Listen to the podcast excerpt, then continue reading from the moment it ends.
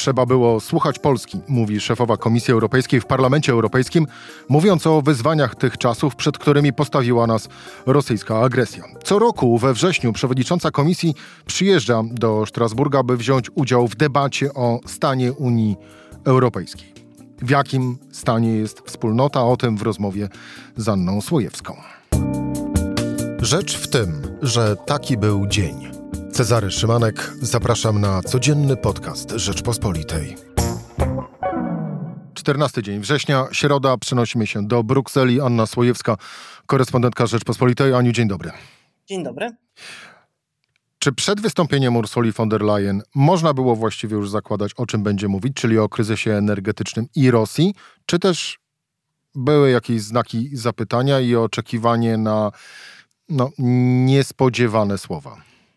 W takiej sytuacji, jako, w jakiej dzisiaj znalazła się Unia czy cała Europa, to oczywiste było, że to przemówienie będzie dotyczyło Ukrainy i wszelkich związanych z, z agresją Rosji konsekwencjach, które w tej chwili dotyczą przede wszystkim energii i tego, jak wysokie rachunki za, za prąd płacą firmy i płacą gospodarstwa domowe w Unii Europejskiej. Więc tutaj ten temat był dość e, oczywisty. Wiadomo było, że, że na tym skupi się von der Leyen, ale oczywiście nie wiadomo było, bo to do końca było utrzymywane w tajemnicy, jakie konkretne instrumenty, czy też może jak, jakie konkretne szczegóły e, w tych instrumentach e, które mają zapobiegać wzrostowi cen energii, jakie tam się znajdą. Dotyczy to poziomu nakładania opłat na firmy, czy poziomy, poziom opłaty solidarnościowej, z którą producenci energii będą musieli płacić do budżetu i tak dalej. Te, te rzeczy oczywiście były do końca trzymane w tajemnicy i te liczby, te szczegóły to są, to są nowe rzeczy, ale to, że przemówienie będzie Ukrainie i to, że przemówienie będzie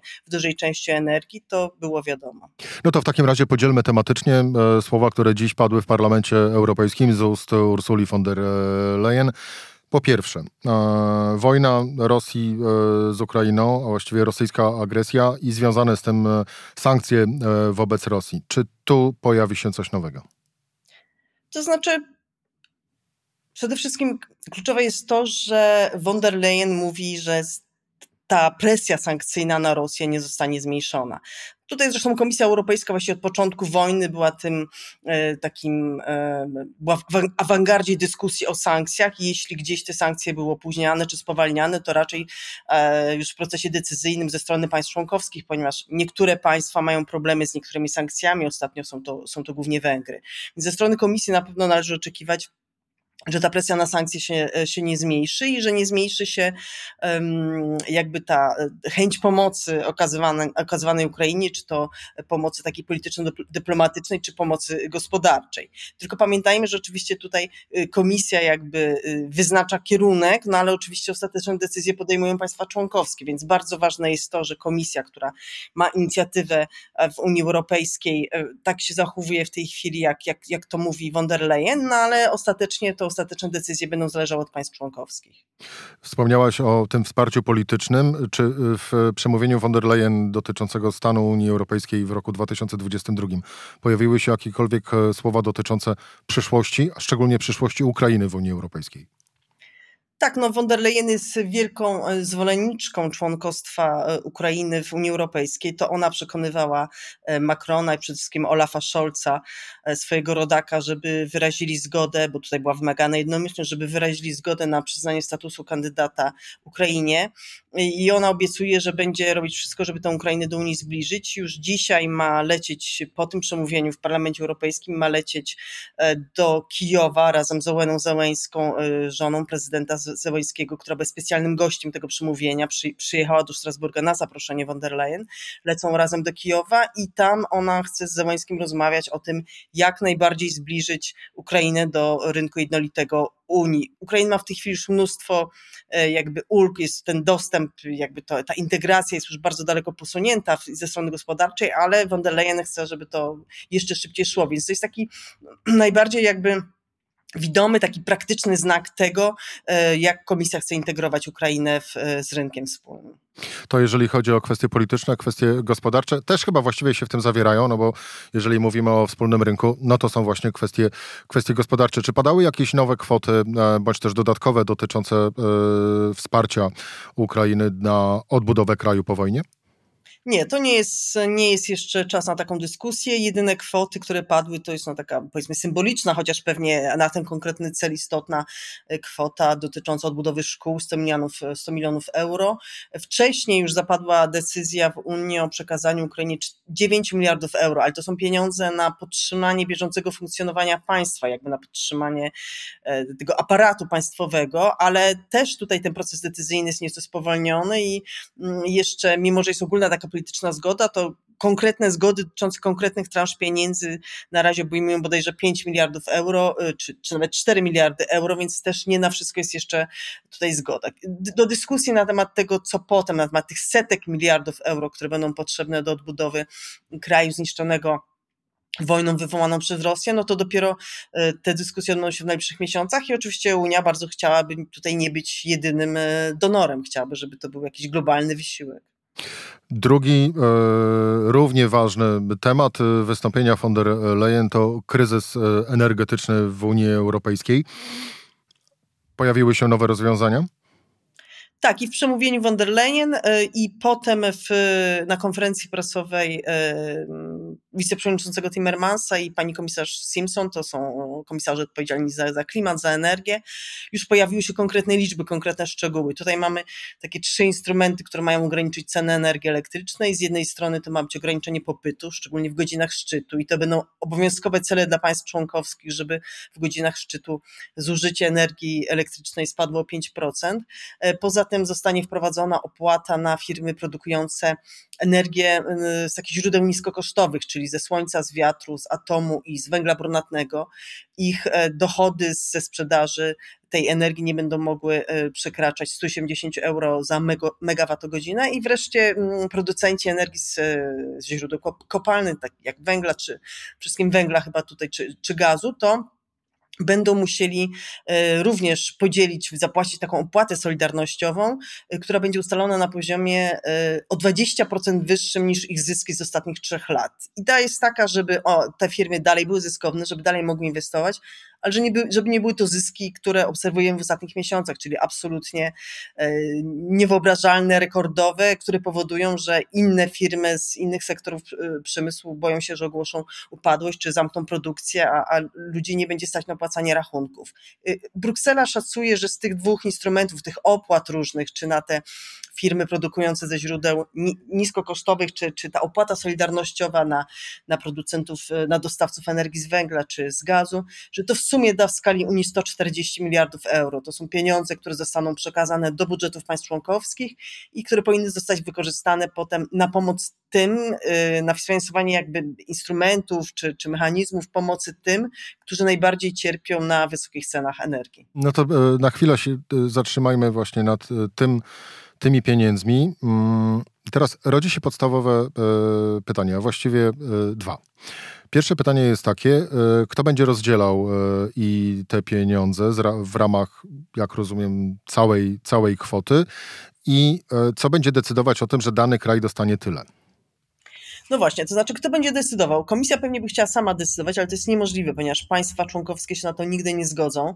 E, więc e, na, znaczy nawet nie tylko się nie zgodzą na to, żeby komisja rozdzielała, ale nawet prawdopodobnie nie zgodzą się na to, żeby komisja powiedziała dokładnie, jak te pieniądze dzielić.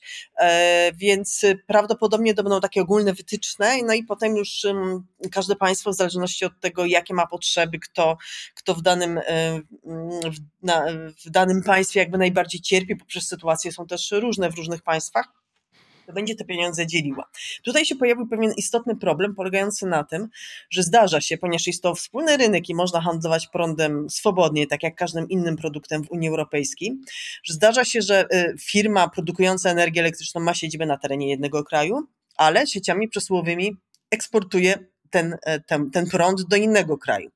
I teraz dojdzie w tym mechanizmie proponowanym przez komisję, doszłoby zatem do sytuacji, w której e, ta firma zapłaciłaby podatek, oczywiście nikt tego nie nazywa podatkiem, jakąś tam opłatę, no ale de facto jest to podatek, zapłaciłaby tę opłatę do budżetu państwa, w którym jest, w którym ma swoją siedzibę, gdzie produkuje, produkuje energię, ale przecież te pieniądze e, teoretycznie powinny być przeznaczone dla odbiorców tej energii, prawda, którzy są w zupełnie innym kraju.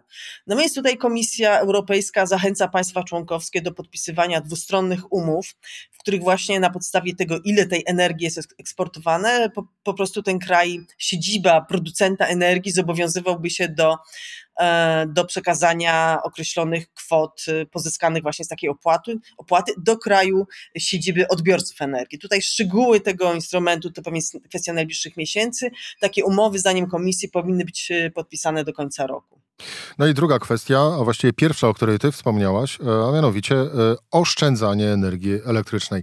Jak to się ma do tych no jakże stanowczych słów polskiego rządu, że w Polsce to oszczędzania energii nie będzie. To znaczy, wydaje mi się, że to jest trochę nieporozumienie, dlatego że polski rząd nigdy nie powiedział, że on nie chce oszczędzać energii. Polski rząd ma problem z tym, żeby cel był obowiązkowy.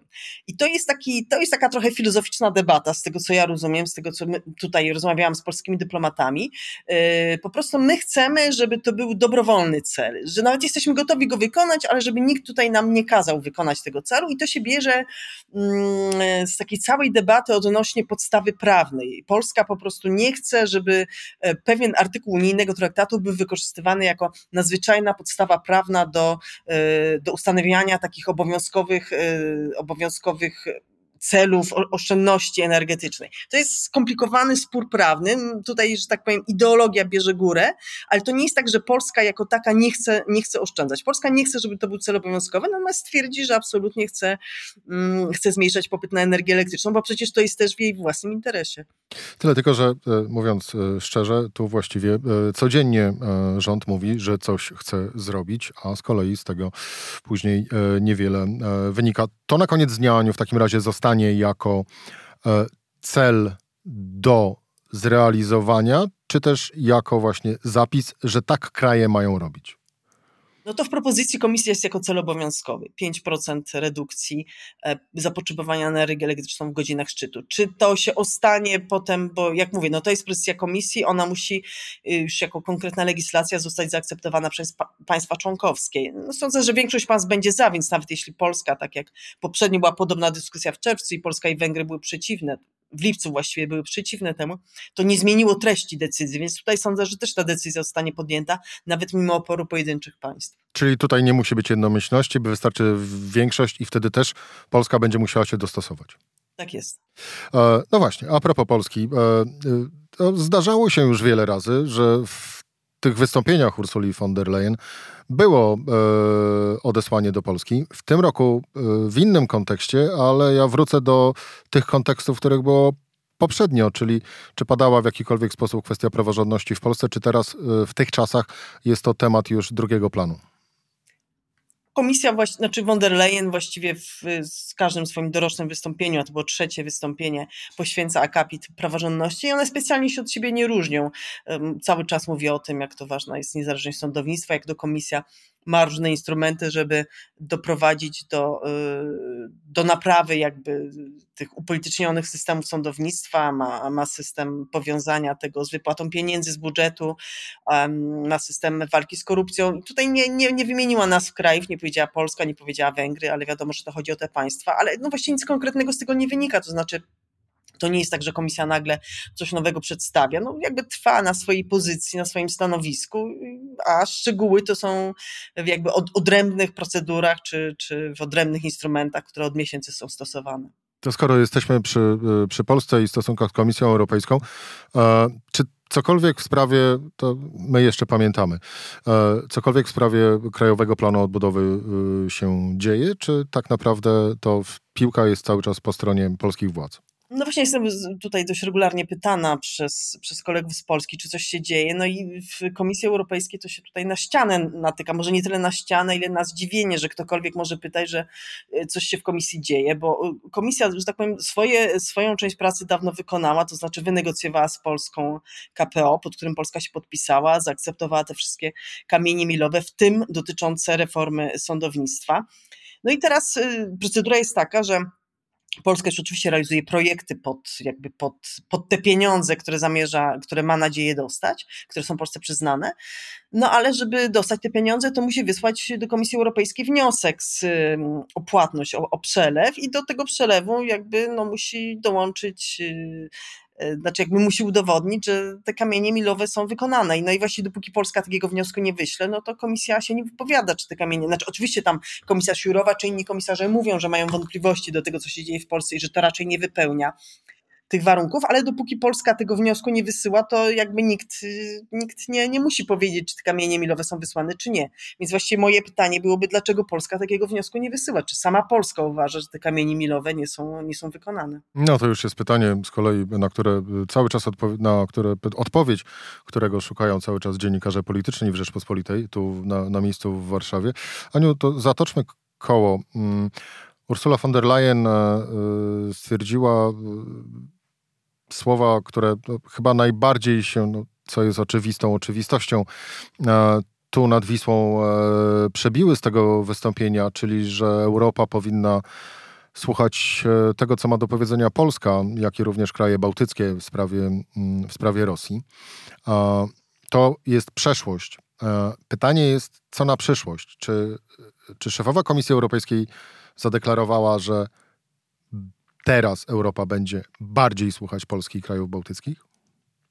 Wydaje mi się, że już słucha, że przecież jednak to, co się dzieje teraz y, z sankcjami, że nawet tak y, oporne państwa zgadzają się na, na, na, karanie Rosji, czy zgadzają się na dostawy, na finansowanie przez Unię dostaw broni do Rosji, czy że zgadzają się na mm, odcięcie się energetyczne od Rosji, no to niewątpliwie jest efekt e, tego, że y, jakaś tam narracja krajów pokazujących e, bezwzględność Rosji, fakt, że Rosja nie jest wiarygodnym partnerem, no że jednak ta narracja zwycięża. Anna Słojewska, korespondentka Rzeczpospolitej w Brukseli. Aniu, dziękuję Ci bardzo za rozmowę. Dziękuję bardzo. To był podcast e, Rzecz w tym e, w środę. Cezary Szymanek, do usłyszenia jutro o tej samej porze.